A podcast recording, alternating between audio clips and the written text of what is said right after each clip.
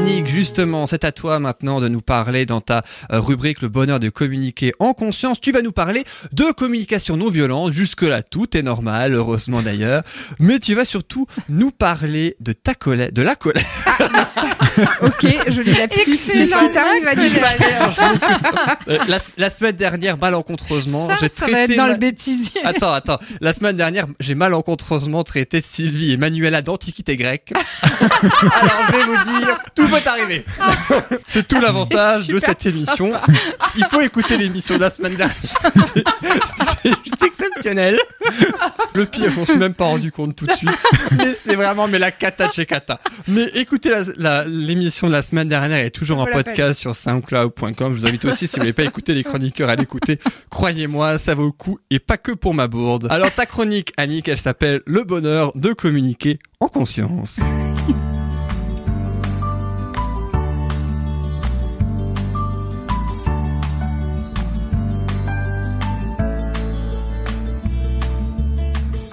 Alors Annick, on va donc parler d'un sujet un peu plus sérieux maintenant, on va parler de la colère. Pourquoi est-ce une émotion mal aimée, la colère?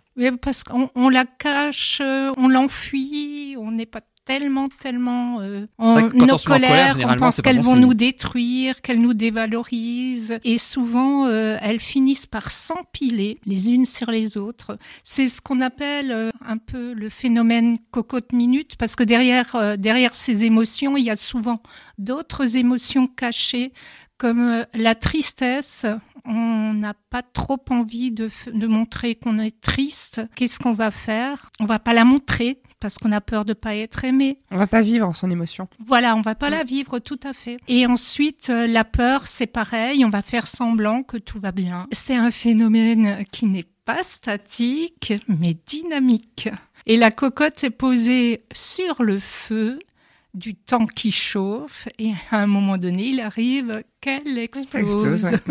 voilà. Il faut une soupape. Euh, ce serait formidable d'avoir toujours une soupape, mais en général, la soupape, quand ça explose, la soupape, il n'y a plus. Hein. Ah bah oui, ça c'est à clair. force d'accumulation, euh, Ça suffit plus.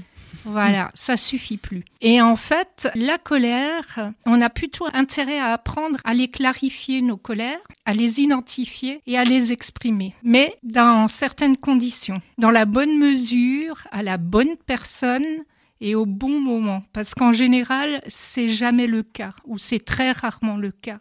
C'est-à-dire que euh, quelqu'un qui est euh, très énervé par quelque chose qu'il a vécu au travail, il va rentrer, ça va être le conjoint qui va prendre ou voir moitié. voir l'enfant quoi, l'enfant qui qui est vraiment pour rien et il va se prendre une baffe ou une ou être un peu euh, bousculé et voilà. Tout l'intérêt, c'est pas la, la colère en elle-même n'est pas négative. Ce qui est négatif, c'est pas l'émotion en elle-même, mais c'est qu'on n'a pas appris à la traiter cette émotion. Notre histoire à nous tous, hein, elle nous montre bien qu'elle est très utile dans certains cas. Elle a libéré des personnes de l'esclavage hein, euh, par le passé, par le biais de colère, ou certaines personnes qui sont sorties de relations de couple toxiques ou de. Ça de- peut, elle peut effectivement euh, devenir un levier Exactement. pour prise elle de peut- décision et libération. ouais. C'est exactement ça. Elle est parfois salutaire à la condition qu'on sache bien l'utiliser. J'ai un exemple, par exemple, Thomas d'Anzambourg hein, a utilisé la colère. C'est la colère qui l'a aidé à quitter son emploi d'avocat et il a, et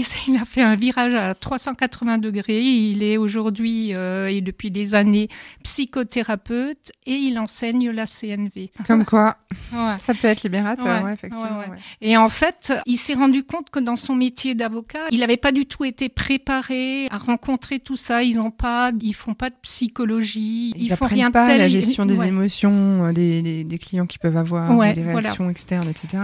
Oui, tout à fait. Et donc, euh, c'est vraiment problématique. Mais il y a beaucoup, beaucoup de métiers hein, où on n'apprend pas ça, euh, Oui. ne serait-ce que les enseignants, par exemple. hein. Oui, et c'est là que ça devrait commencer. C'est euh, bon. Alors maintenant, je m'en- on voit un petit peu à gauche à droite que ça commence à être euh, pris au, au sérieux au niveau de l'enseignement. Mais euh, quand on disait justement avant savoir gérer ses colères, mais ça s'apprend. Et plus jeune on apprend les choses, mieux on va les intégrer et euh, ça sera, ça sera, Mhm. ça sera bien mieux comme ça. Il y a des écoles qui aujourd'hui commencent tout de même à le faire. Et c'est dès la maternelle que ça, ça. devrait être Ça enseigné. devient. euh, Oui, parce que les enfants, ils accumulent du passif, et puis après, au bout d'un alors, moment. ils accumulent euh, du Oui. passif, ils ont aussi l'héritage familial qui est Voilà, un en cadeau. plus, oui. Et puis aujourd'hui, dans notre société, on leur dit ça ne se fait pas, donc tu avales et tu changes d'attitude, mets un autre visage, s'il te plaît. Oui, bah il a pas traité son émotion, le pauvre gamin, et puis ça donne des enfants qui savent plus Mm. comment faire. Euh, au niveau de la gestion des émotions, ils savent plus ce qu'ils ont le droit de faire, ni où et comment. Et on a des enfants qui sont complètement désorientés et qui, à la fin, euh, savent parfois même plus ce qu'ils veulent ou qui ils sont. Mm. Donc voilà, je suis d'accord avec toi, comme d'habitude. Une fois de plus. Ouais. Comment faire euh, pour apprivoiser ou côtoyer son émotion? Thomas Danzambourg, toujours, Mhm. lui préconise un, un moyen, c'est de la prendre à côté de soi et de lui parler. D'essayer de la comprendre. Voilà. Essayer de voir ce qu'elle a à dire. Lui dire tout simplement, bah, je te vois, je te connais. T'es peut-être pas la partie la plus sympathique de, de mon être, mais t'es Ouais, là, t'es là. vivant. Et, et donc, euh, voilà, qu'est-ce que tu as à me dire? Ah, peut-être que je vais trop vite et que les autres n'arrivent pas à me suivre. Ou peut-être l'inverse, c'est que euh, je vais trop lentement et, et j'arrive pas à rattraper les autres. Trouver le Ou- pourquoi. ouais. voilà, simplement euh, échanger comme ça et, et elle va révéler, elle va délivrer des messages. C'est en cela qu'elle est vraiment très intéressante, la, la colère. hein. Et si on parvient à l'écouter, on va apprendre à prendre conscience des besoins qui sont derrière cette colère. Oui. Parce qu'il y a toujours un besoin derrière Oui. chaque... euh, Ouais, ça c'est certain. Voilà. Un Et besoin non réaction, euh. satisfait, alors. Tout à fait, un besoin non satisfait, c'est merci. Et dans le cas de la colère, ce sont très souvent des besoins d'écoute, de compréhension, de reconnaissance, d'avoir sa place, qui ne sont pas nourris. Et nous avons donc intérêt à aller les écouter parce que il se pourrait que la colère parte sinon contre l'autre, alors qu'au fond, il s'agit de nous. Oui, oui, oui. Ouais, Ah. c'est exactement ça. La colère ça. tombe souvent. On la décharge toujours. euh, Enfin, on a tendance à la décharger, en tout cas régulièrement, ou quand on n'en est pas conscient sur autrui, pour la simple et bonne raison que ça évite de se confronter à soi-même. Et surtout L'autre est un aussi, miroir. C'est aussi, Ça c'est l'autre est un oui. ouais, ouais. De se confronter à soi-même, certes, mais aussi parce qu'on n'a pas appris à le faire. On n'a pas appris à le faire, ça c'est certain. C'est- ça, je disais, c'est bien c'est qu'aujourd'hui aussi- ça commence à être pris en Mm. compte. C'est important. Mhm. Et donc, oui, maintenant, c'est les parents qu'il faut commencer à éduquer. Comme souvent. Alors, par exemple, je sais pas, moi, dans le, dans le cadre de, d'un, conjoint euh, qui reproche à l'autre, ouais, tu m'écoutes jamais, c'est pas tout à fait faux. On a besoin effectivement d'être écouté avec un peu de discernement, un peu de recul, un peu d'humilité. On va s'apercevoir euh, qu'on a besoin d'être écouté aussi par nous-mêmes. Oui, s'écouter soi-même. Voilà. Au lieu de faire reposer euh, entièrement sur l'autre la charge de son mal-être, hein, quelque Mhm. part, euh, c'est en faisant sa part, en s'écoutant soi-même. hein. et de toute façon, pour l'autre, c'est beaucoup trop lourd. Et qu'est-ce qu'il va faire, l'autre? Il va s'enfuir. Et plus il va s'enfuir, bah, plus on va avoir besoin d'être écouté. Et plus on va, on va avoir besoin d'être écouté, plus l'autre va vouloir s'enfuir. Oui, ça, ça c'est vraiment un truc euh, Les, les gens de- doivent prendre conscience aussi qu'ils sont euh, le propre metteur en scène de leur vie. Et donc, du coup, Ouais. euh, ça passe par le fait de s'écouter, de Mhm. se comprendre pour Mhm. pouvoir aller là où on veut, par C'est la gestion des émotions, entre C'est autres. ça. Ouais. Ouais, Et puis, euh, absolument. le dire petit à petit, les choses. Pas petit à à petit parler, sur un- à une grande chose, mais je veux dire, dire euh, strat, ce qui vient à chaque fois et ce qui nous- Libérer l'émotion quand elle est là. Voilà, exactement. Ouais. Au bout d'un moment, ça permet aussi de ne pas avoir un, un gros truc à démêler au bout du compte. ça. Pas avoir d'accumulation, plus savoir euh, ce qui se passe ça. et pourquoi. Parce que c'est vrai que dans la façon dont on est élevé, on a tendance, comme tu disais avant, à accumuler, accumuler, puis ça explose pour un rien.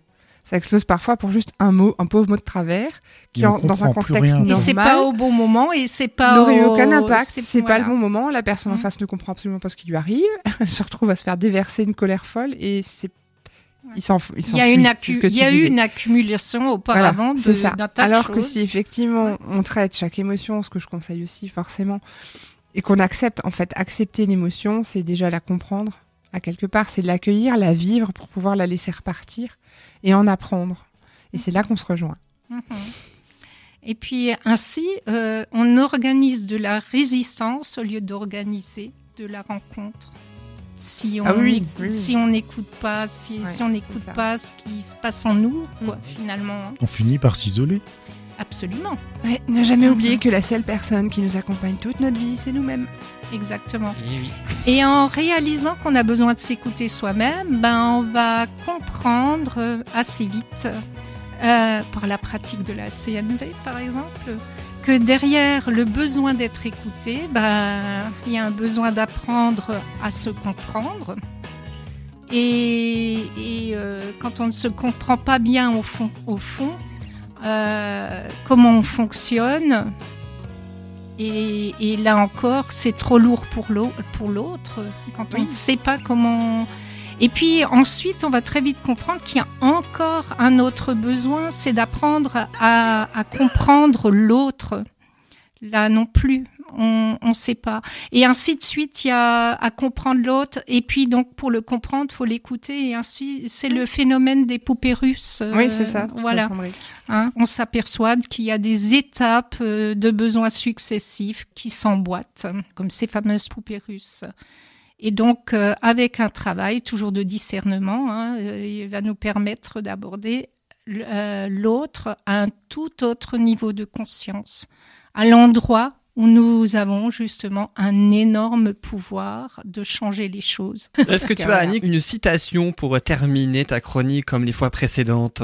Oui, j'ai une citation qui m'a paru pas mal. C'est L'amour n'est rien d'autre que la découverte de soi à travers les autres et la joie de se reconnaître. Elle est d'Alexander Smith. À méditer. À méditer.